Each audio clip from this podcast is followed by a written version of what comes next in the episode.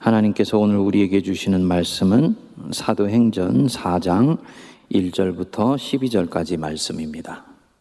사도들이 백성에게 말할 때 제사장들과 성전 맡은 자와 사두개인들이 이르러 예수 안에 죽은 자의 부활이 있다고 백성을 가르치고 전함을 싫어하여 그들을 잡음에 날이 이미 저물었으므로 이튿날까지 가두었으나 말씀을 들은 사람 중에 믿는 자가 많으니 남자의 수가 약 5천이나 되었더라.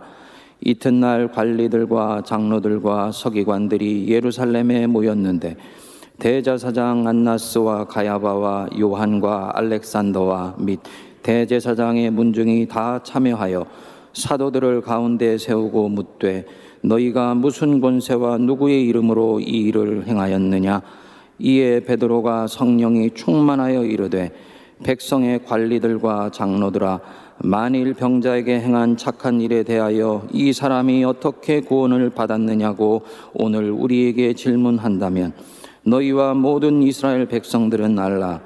너희가 십자가에 못 박고 하나님이 죽은 자 가운데서 살리신 나사렛 예수 그리스도의 이름으로 이 사람이 건강하게 되어 너희 앞에 섰느니라 이 예수는 너희 건축자들의 버린 돌로서 짐 모퉁이의 머릿돌이 되었느니라.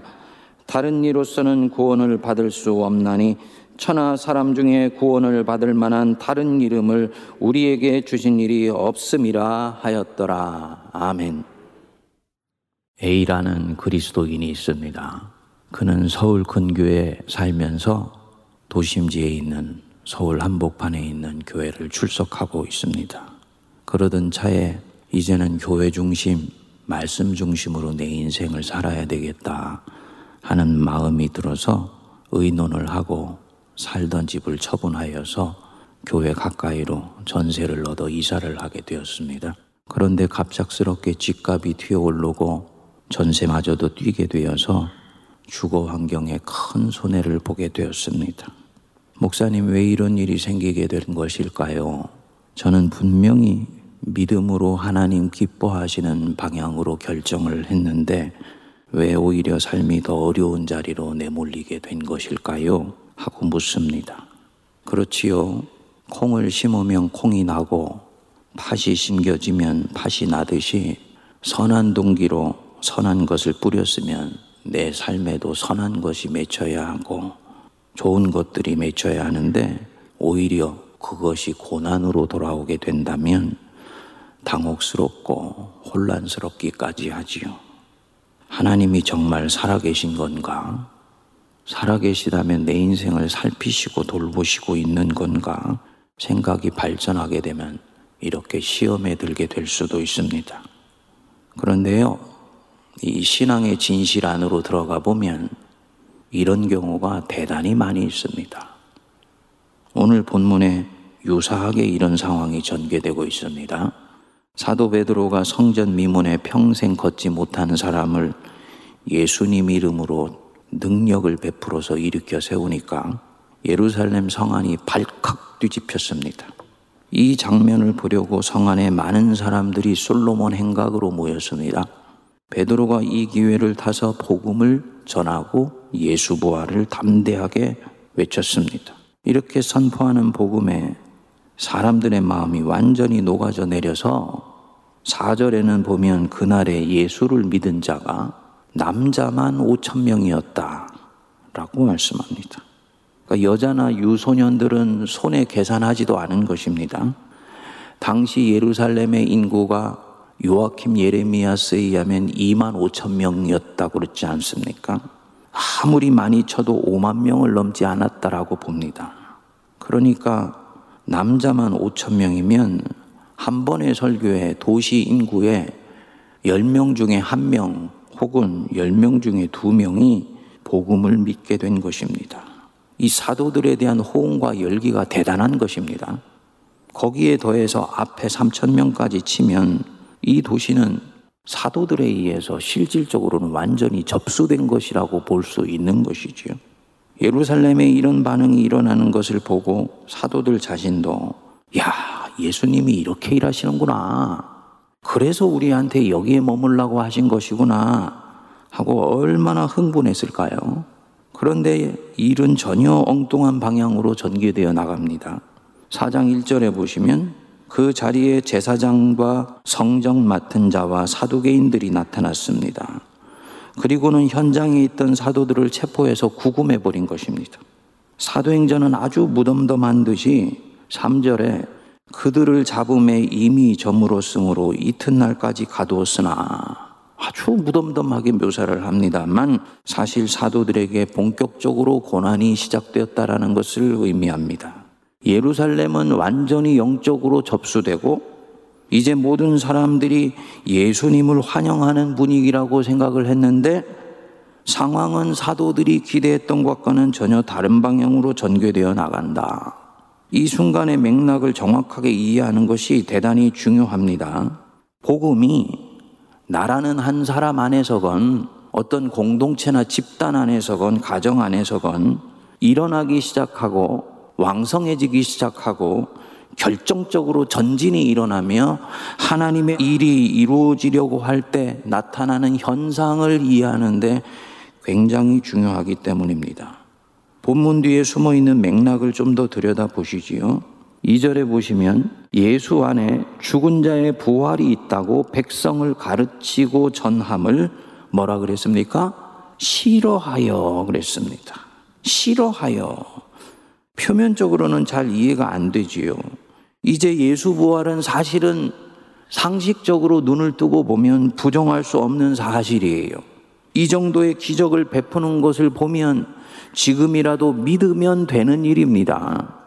그런데 왜 안 믿는가?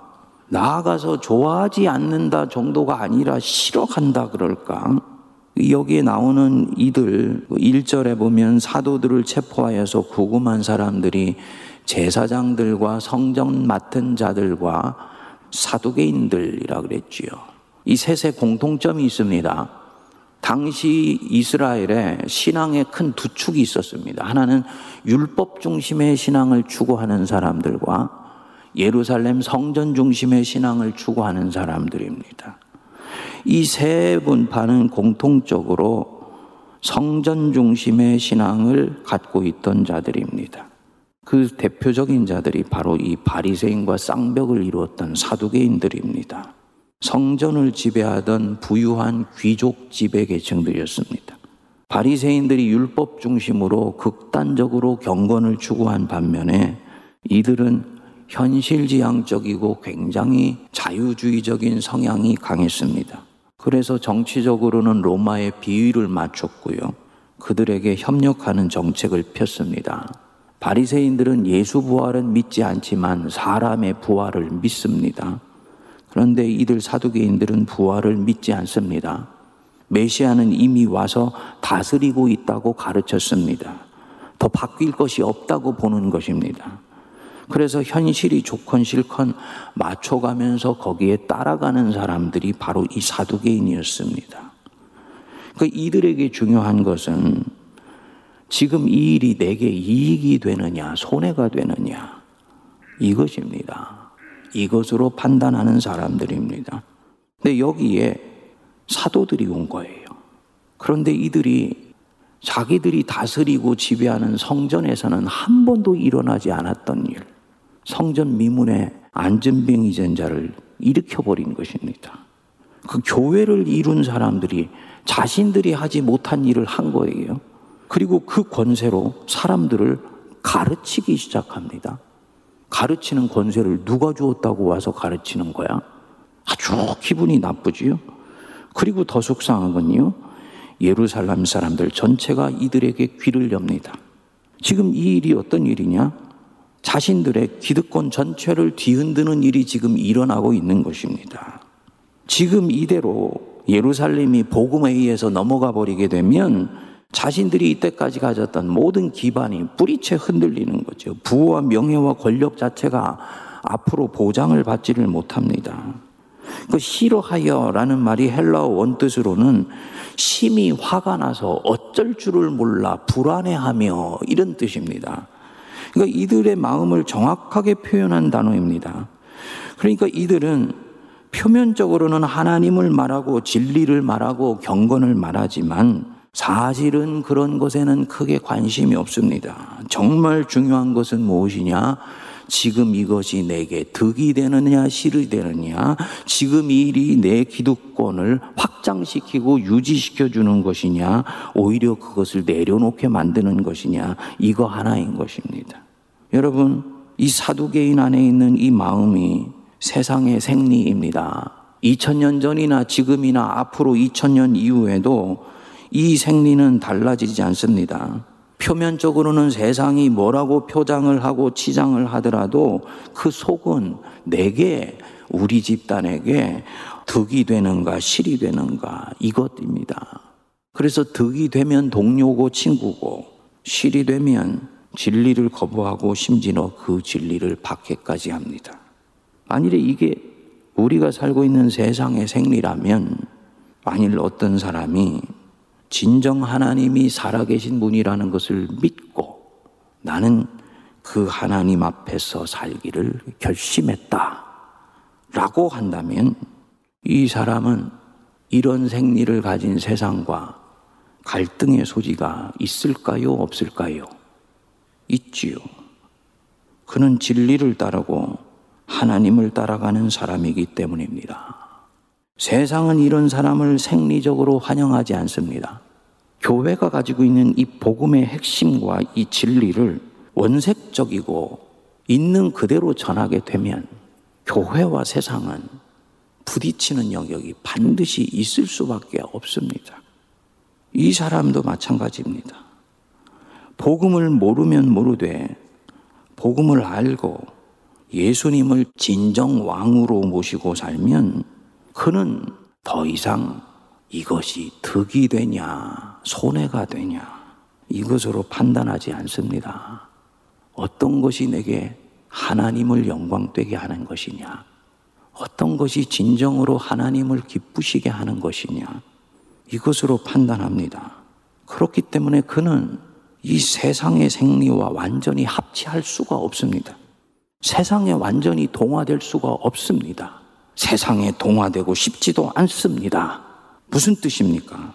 내가 그리스도인이 되었다라는 말은 이미 그때부터 세상에서 일정 정도의 고난을 받기 시작했다는 것을 의미한다는 말입니다. 그렇지요. 세상은 내가 소중히 여기는 하나님을 할 수만 있다면 거부하려고 하지요. 그분의 나라를 환영하지 않습니다. 나 또한 이 이권 따라 움직이는 세상 그 생리에 동화되고 싶지 않습니다. 어떤 사람이 진정으로 예수가 왕이고 예수가 주인이라면 그는 세상과 갈등과 마찰의 소지를 가질 수밖에 없다는 말입니다. 이것이 정상적인 신앙입니다. 우리 예수님이 이미 미리 말씀하셨습니다. 세상이 너희를 미워하면 너희보다 먼저 나를 미워한 줄을 알라.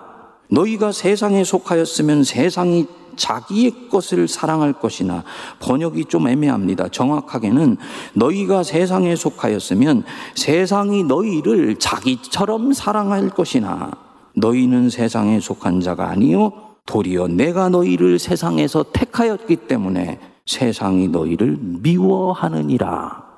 보십시오. 사도 중에 어떤 이는 왜 우리가 복음을 위해 헌신을 했는데 이렇게 감옥에 갇히는 고난을 받아야 되나 하고 속상해 할 수도 있습니다만 이유가 있습니다. 객관적으로 이 상황을 들여다보면 이들의 이날 처신은 이미 고난을 예고하고 있습니다. 이들이 진정 세상의 생리에 맞춰 행동했다면 예루살렘 한복판에 예수를 죽인 자들로 가득 찬 곳에서 지배계층의 심기를 건드리면서 복음을 전하지 않지요. 전하더라도 지혜롭게 하자 하면서 몇몇 사람에게 조금씩 조금씩 전할 것입니다. 하지만 이들은 그렇게 하지 않습니다. 그렇게 할 수가 없습니다. 성령이 지금 폭발적으로 일하시는데 그 성령에 순종하지 않을 수가 없는 것입니다. 그러면 당연히 세상에 악한 생리와 충돌할 수밖에 없지요. 거기에 더해서 이 복음이 어떤 복음입니까? 사도개인으로 대변되는 이 세상의 권력, 힘을 영적으로, 현실적으로 완전히 부정하는 것입니다. 그런데 어찌 이렇게 하면서 고난받는 것을 피할 수가 있겠습니까? 우리는 복음에 있어서도 승리하고 고난도 겪지 않는 그런 선택을 하기를 원합니다만 성도님들 복음에도 승리하여서 삶의 보람도 없고 육체의 고난도 겪지 않는 절묘한 선택은 없습니다. 복음으로 인해서 이제 고난을 받는 것을 수용하든지 그 고난이 싫어서 복음을 내용적으로는 외면하든지 둘 중에 하나입니다. 아까 주님 사랑하여서 교회 근처로 이사했는데 집값이 올라서 낭패를 당하고 있는 그분 잠잠히 생각해 보십시오. 그 결정 내 인생에서 주님 앞에 잘한 결정입니까? 못한 결정입니까? 할 수 있어서 했다면 그것은 잘한 결정이지요. 그러면 주님 사랑하는 삶을 선택했기에 그것으로 인해서 오는 고난이 있다 할지라도 이 현실은 수용해야 하는 것입니다. 수용하되 그냥 수용하지 말고 기쁨으로 수용할 수 있는 데까지 나가기를 주님은 원하십니다. 왜냐? 하나님이 너를 신뢰하셔서 이 시험을 허락하셨기 때문이에요. 이 시험을 넉넉히 이길 것을 아시고, 그래, 하고 허락하신 것입니다. 감당치 못할 시험은 허락하시지 아니하십니다. 시험 당한 즈음에 결국은 피할 길도 내십니다. 내가 원하는 방향으로 내지 않으실 뿐이지 결국 그 시험은 이기고 넘어가게 해 주십니다. 사도들은 여기서 한 걸음 더 나갔어요. 사도행전 5장 41절에 보면 사도들이 감옥에서 고초를 당하고 나오는데 감옥을 뒤로 두고 나오면서 이렇게 말씀을 합니다. 사도들은 그 이름을 위하여 능욕받는 일에 합당한 자로 여기심을 기뻐하면서 공의 앞을 떠나니라. 이들은 예수님 이름으로 고난을 당하면 그것을 아유 힘들어 라고 반응한 것이 아니고요. 아, 하나님이 나를 당신 때문에 고난받는 일에 합당한 자로 여기시는구나. 내 믿음을 인정해 주시고 있기에 이런 고난도 허락된 것이구나. 라고 생각하고 예수 이름으로 의를 위하여 핍박받고 어려움 받는 것을 기뻐했습니다. 이 사도들을 좀 더 한번 들여다 보시지요. 사도들을 구금시킨 다음 날에 이들을 신문하기 위해서 회의가 열렸습니다. 여기에 6절에 보면 대제사장 안나스와 가야바와 요한과 알렉산더와 및 대제사장의 문중이 다 참여했다. 대제사장 안나스와 가야바 성경을 많이 읽으신 분들은 기억나시지요? 스승 예수님을 처형하는데 앞장섰던 사람들. 이들이 이제 예수님 처형하기 전에 수순을 밟은 것과 똑같이 그 제자들을 공의위에 세운 것입니다. 그리고 그 자리에 베드로가 서 있습니다. 베드로가 무슨 생각이 들었을까요? 스승의 눈빛과 마주쳤던 그 마지막 밤이 생각나지 않았을까요? 모닥불을 피우면서 앉아 있는데 여종이 어, 저 사람 그 저 갈릴리 예수와 함께하고 있던 사람인데 라는 말에 화들짝 놀라서 스승을 세 번이나 부인했던 바로 그 순간 그 자리에 이제는 자기를 주님이 세우신 것입니다. 아마도 만감이 교체했을 것입니다. 그리고 이들이 묻습니다. 사도들을 가운데 세우고 묻되 7절입니다. 너희가 무슨 권세와 누구의 이름으로 이 일을 행하였느냐? 이 덫입니다. 당시에는 하나님 말고 다른 이름으로 이 일을 했다라고 말하는 순간 그는 이단이 되는 거예요. 그리고 이들은 예수의 이름으로 이 일을 했다라고 말할 것을 알고 있기에 이 질문을 하는 것입니다. 이단으로 몰아서 처단하는 수순을 밟으려고 하는 것입니다. 그런데 이들의 의도를 알고 있는 베드로가 뭐라고 합니까? 8절에 보시면 베드로가 성령이 충만하여 이르되 이미 시작부터 그때와는 다르지요. 그때는 이 영혼이 위축되다 못해 완전히 쪼그러붙어 있었습니다. 그런데 지금은 아닙니다. 성령이 충만합니다.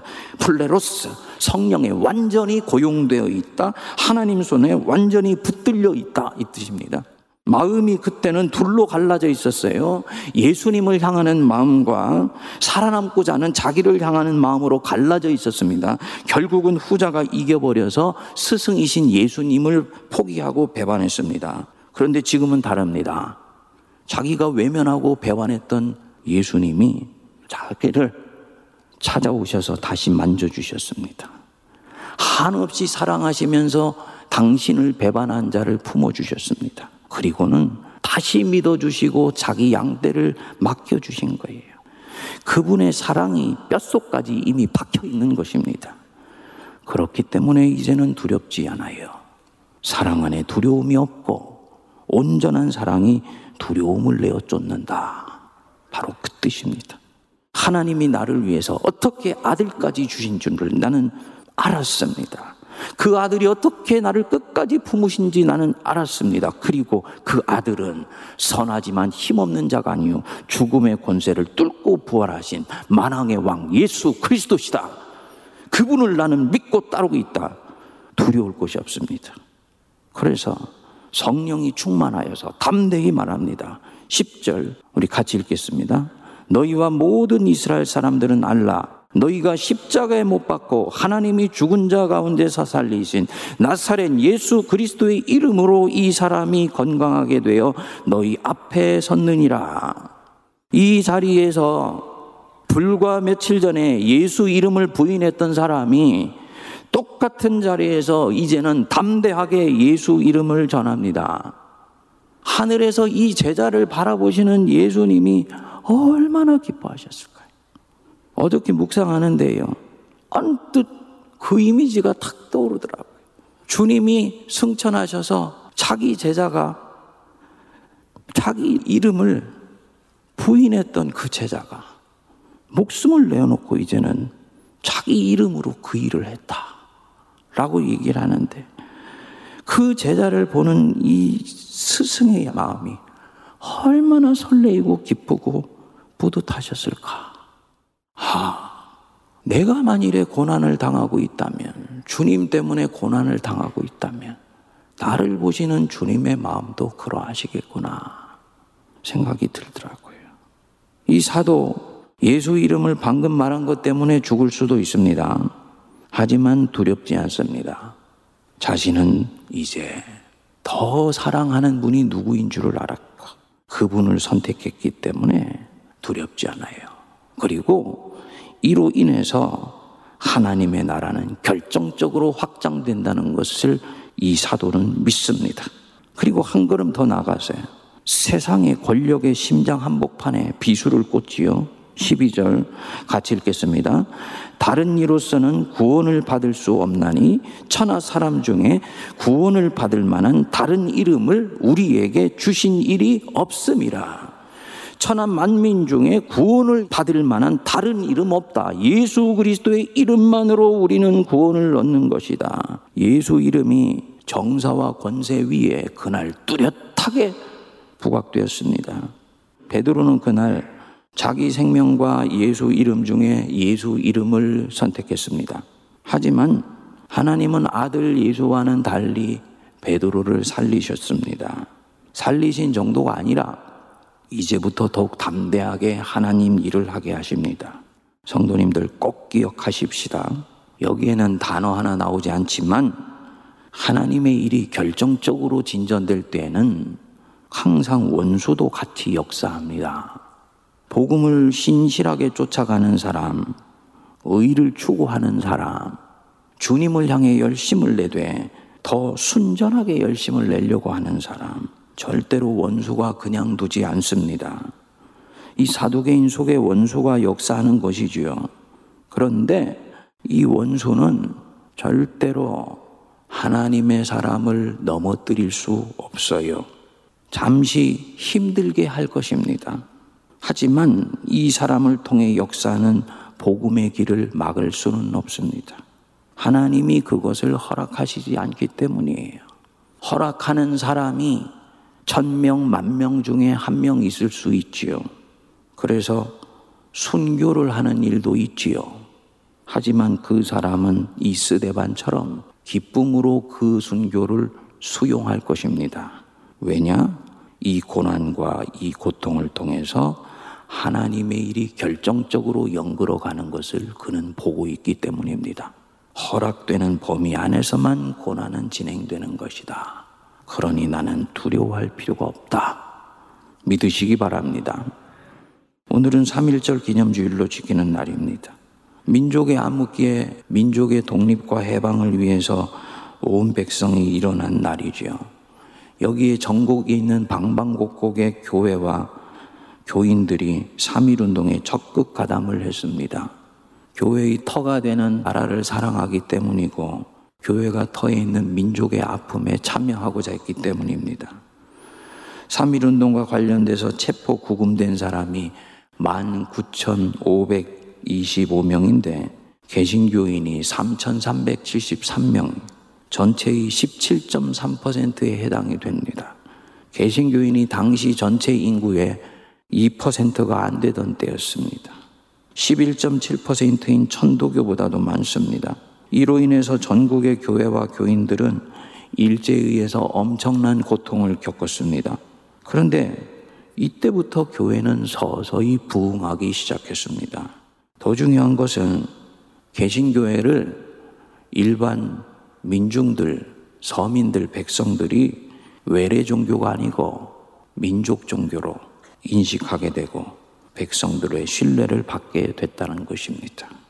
성도님들, 복음 때문에 실현당하는 것 두려워하지 말고 오히려 기뻐하십시다. 의를 쫓다가 실현당하는 것 성가셔하지 말고 오히려 감사하십시다. 예수님이 말씀하셨지요. 의를 위하여 박해를 받는 자는 복이 있나니 천국이 그들의 것임이라. 복음을 쫓아가는 삶을 이 코로나 속에서도 신실하게 선택해 가시기 바랍니다. 아까 그분 이사 잘 오셨습니다. 성도님들 다 교회 옆으로 이사 오라는 말이 아니에요. 복음을 위한 선택한 것에 대해서 후회하거나 두려워하지 말라는 것입니다. 결과에 대해서는 죽게 맡겨드리는 것입니다. 중요한 것은 뭐냐? 내 인생의 주인이 이제 누구인 것을 알았으니 오직 그 주인 되신 하나님 영광되게 해드리고 기쁘시게 해드리고 이로 인해 자기 삶의 보람과 기쁨이 충만하면 그것으로 감사하며 담대하게 믿음의 길을 걸어가실 수 있게 되기를 바랍니다. 기도하겠습니다. 거룩하신 하나님 아버지, 은혜를 감사합니다. 천하 만민 가운데 구원을 받을 만한 다른 이름을 우리에게 주신 적 없으며, 오직 예수님 안에 구원이 있고 생명이 있음을 담대히 확신하며 나선 이 믿음의 걸음, 고난에 흔들리지 않게 하시고, 이 사순절에 우리를 위해서 십자가 지신 예수님을 묵상하며 기쁨과 감사함으로 지금 가는 이 믿음의 걸음을 이어가게 하여 주옵소서. 예수님 이름으로 기도하옵나이다. 아멘.